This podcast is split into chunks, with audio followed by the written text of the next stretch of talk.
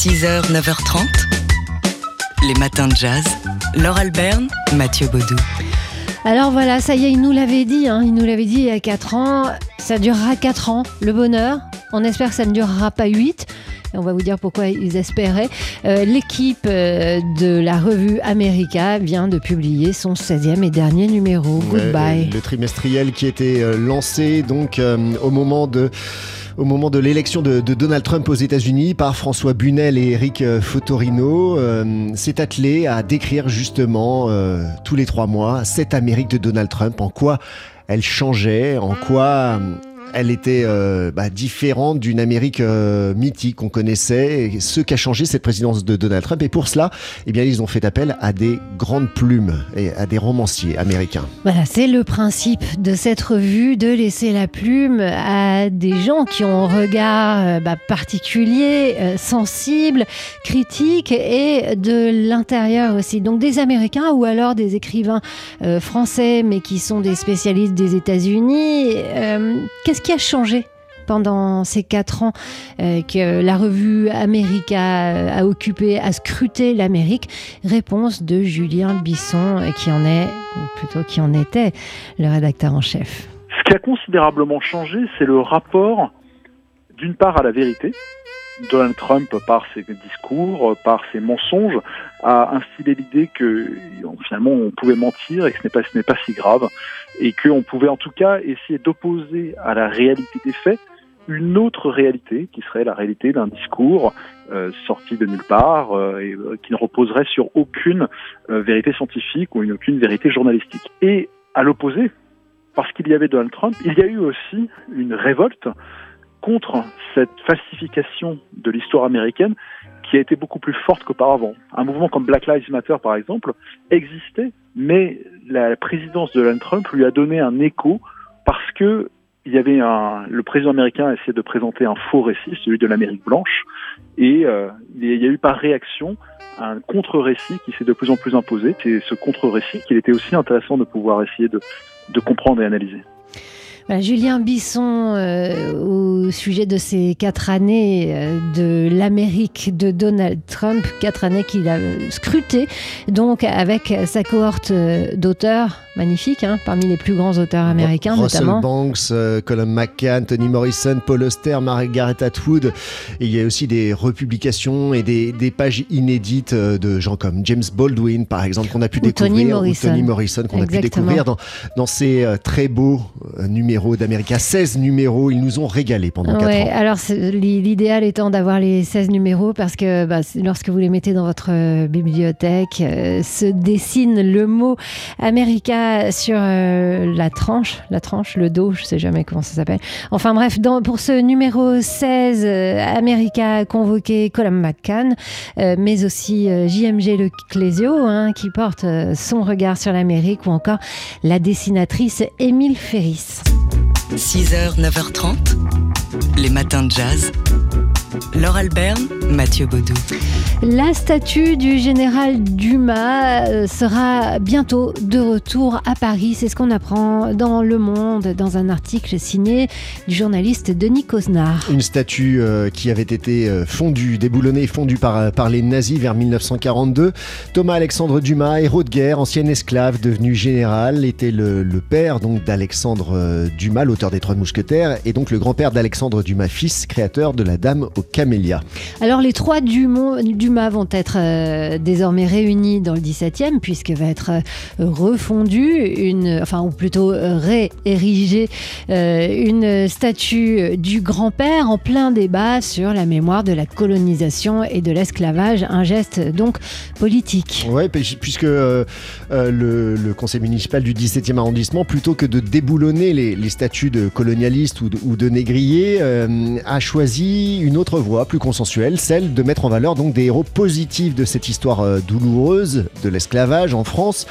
Et en septembre dernier, euh, déjà, Anne Hidalgo avait annoncé son projet d'installer, toujours dans le 17e arrondissement, une euh, première statue de femme noire. Elle représentera la Guadeloupéenne Solitude, figure méconnue de la résistance des esclaves, morte en 1802 et qui avait inspiré à Jacques Schwarzbart à André Schwarzbart, euh, son, son, roman L'amulatrice solitude. Voilà, donc dans cet article du Monde, vous allez apprendre bah, plein de choses euh, sur euh, ces, ces notions-là, de, de, valoriser des figures positives, mais également sur euh, le grand-père Dumas, euh, dont il ne faudrait pas, qu'il ne faudrait pas réduire à son seul statut d'ancien esclave. On vient nous rappeler, et c'est l'écrivain Claude Ribes hein, qui veut réhabiliter son image, que c'était aussi un grand héros de guerre qui, selon Anatole France, a sauvé euh, la France par 60 fois, c'est-à-dire donc dans le monde. 6h, 9h30, les matins de jazz. Laure Alberne, Mathieu Baudou. Alors évidemment, c'est un truc qui ne peut se passer qu'aux États-Unis, hein, et en l'occurrence à San Francisco, une église à la gloire de John Coltrane. Et vous pouvez la découvrir et découvrir son histoire dans un documentaire Jazz Night in America diffusé euh, par la chaîne publique NPR avec des commentaires de Christian McBride. C'est donc oui à San Francisco que Franzo et Marina King ont fondé cette église en, hommage à, à, John Coltrane et à son message euh, délivré dans, dans son album A Love Supreme la Saint John Will.i.am Coltrane de San Francisco. J'ai vu Dieu, j'ai vu l'impie, aucun ne peut être plus grand, aucun ne peut se comparer à Dieu, a écrit John Coltrane. Et pourtant, pourtant, ce couple, les Kings, ont vu en lui un nouveau dieu. Euh, ils écumaient euh, les, les, scènes des clubs de jazz, de, les salles plutôt des, des clubs de jazz de San Francisco. C'était dans les années 60 de, vrais fondus de jazz. Ce couple qui s'était uni euh, autour d'une même spiritualité. François et Marina King, donc qu'on écoute ici se souvenir de la révélation lorsqu'ils ont vu bah, Dieu sur scène. John Coltrane walked out on the stage, and the Spirit, the Holy Spirit, walked out with him. And when he pointed his horn, his saxophone, the soprano, I really felt like he was pointing it at us. Voilà, John Coltrane est monté sur scène et l'esprit, le Saint-Esprit est arrivé avec lui. Lorsqu'il a pointé son instrument, euh, j'ai eu l'impression qu'il le pointait vers nous, nous disait ici euh, ensemble le groupe King, qui donc a fondé une église. Le Dieu, c'était John Coltrane, et puis Dieu est mort. Euh, et ils se sont tournés vers Alice Coltrane, euh, l'épouse de John Coltrane, laquelle était convertie à l'hindouisme. Elle a tenté de les convertir à l'hindouisme. Alors eux, bah, ils, ils, voilà, ils l'ont suivi. Finalement, il y a eu des dissensions. Elle leur a fait un, un procès. Elle a demandé 7 millions et demi de dollars. Ça fait cher le prêche. Ah, ça fait cher le prêche. Et, et en fin de compte, euh, bon, ils, visiblement, ils n'ont pas payé. Ça, il y a une petite ellipse dans le documentaire. Mais finalement, ils ont choisi non plus de se tourner vers John Coltrane, le dieu, mais ils l'ont choisi comme saint patron. Ouais, sur les conseils d'un évêque euh, orthodoxe hein, qui, les a convaincus de, de, ne pas comparer euh, Coltrane à, à Dieu lui-même. Cette église, donc, elle est à San Francisco. Vous pouvez la, la découvrir dans ce court-métrage de 20 minutes, Jazz Night in America, diffusé, diffusé donc par la chaîne publique américaine NPR. 6h, 9h30, les matins de jazz sur TSF Jazz. Alors c'est peut-être chez votre kiosquier, mais c'est surtout chez votre libraire que vous allez trouver le dernier numéro, mais oui déjà le numéro 16, oui c'est ça, le dernier définitif euh, numéro de la magnifique revue America qu'on aime tellement. Ouais, lancé au moment de l'élection de Donald Trump à la Maison Blanche par François Bunel et Eric Fotorino pour bah, décrypter cette Amérique nouvelle qui euh, se profilait à l'horizon, cette Amérique de Donald Trump. 16 numéros, 4 ans euh, de paroles offertes, de tribunes offertes à des écrivains américains pour l'essentiel ou alors des écrivains français qui connaissent très bien les États-Unis. On a eu droit à Russell Banks, Colin McCann, Toni Morrison, Paul Auster ou encore Margaret Atwood. Et ce qu'on peut dire, c'est qu'ils se sont régalés et qu'ils nous ont régalés aussi avec leur regard aigu sur une société euh, américaine qu'ils ont vu changer. Alors, comment est-elle cette société américaine après quatre ans euh, de présidence Trump C'est la question qu'on a posée à Julien Bisson, c'est le rédacteur en chef d'America. C'est un pays qui est fracturé comme il n'a sans doute plus été depuis la guerre de sécession. Un pays qui ne sait plus se reconnaître, un pays qui ne sait plus se parler, qui ne sait plus se comprendre, comme s'il y avait plusieurs Amériques qui cohabitaient euh, dans des bulles de réalité totalement séparées.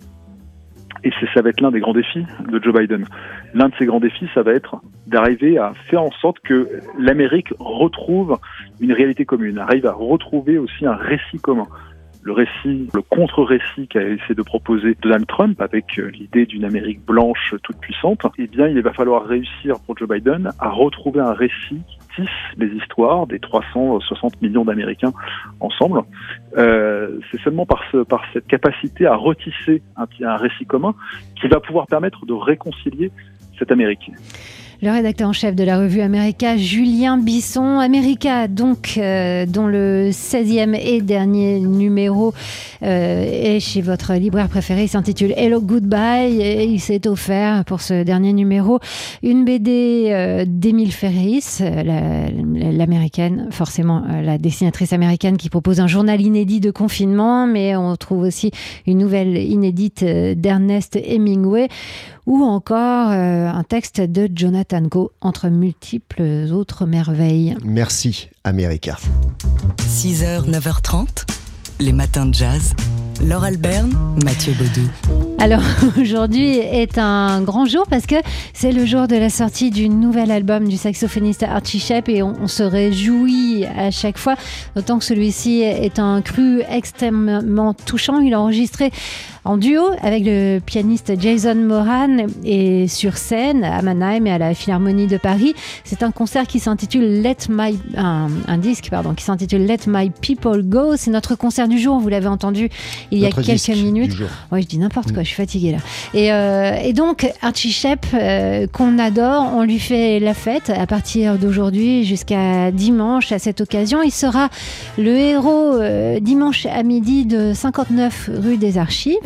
Oui, à travers une longue interview euh, réalisée par David Copéran et, Adrien Belcout, qui sont allés rencontrer Archie Shep, hein, qui, vit à Paris. Et euh, ce midi, dans le Daily Express, on vous passera un extrait de cet euh, entretien fleuve, l'occasion donc bah, d'entendre la voix d'Archie Shep, de prendre de ses nouvelles et aussi de revenir bah, sur sa longue carrière de musicien et aussi d'activiste politique. Archie Shep a traversé l'Amérique des années 60, l'Amérique de Malcolm X, euh, de la lutte pour les droits civiques, le retour à l'Afrique, le panafricanisme, tout cela, il nous en parle.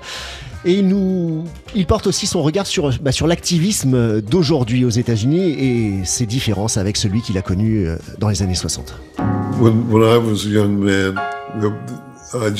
Moi, quand j'étais jeune, j'ai rejoint les rangs d'organisations où les gens pensaient comme moi.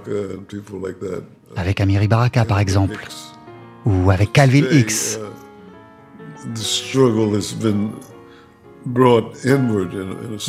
Mais aujourd'hui, l'expression noire n'a plus besoin de s'exprimer à travers tout un appareil politique.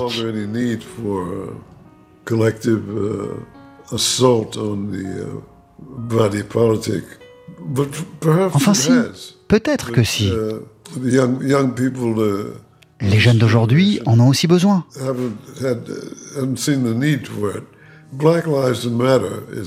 Regardez Black Lives Matter. C'est un exemple d'expression collective. Mais à part ça, la lutte se concentre aujourd'hui plus sur des individus. Et les gens qui parlent haut et fort expriment aujourd'hui davantage des points de vue individuels que collectif. Archie Shep, donc, que vous entendrez euh, plus longuement ce midi dans Daily Express et qui sera au cœur du prochain 59 rue des Archives. Ce sera dimanche à midi à l'occasion de la sortie de cet album Let My People Go aujourd'hui, enregistré en duo avec Jason Moran. Cet album qu'on vous offre toute la journée sur notre site tsfjazz.com. C'est notre jeu du jour. Tentez votre chance avec le mot de passe duo.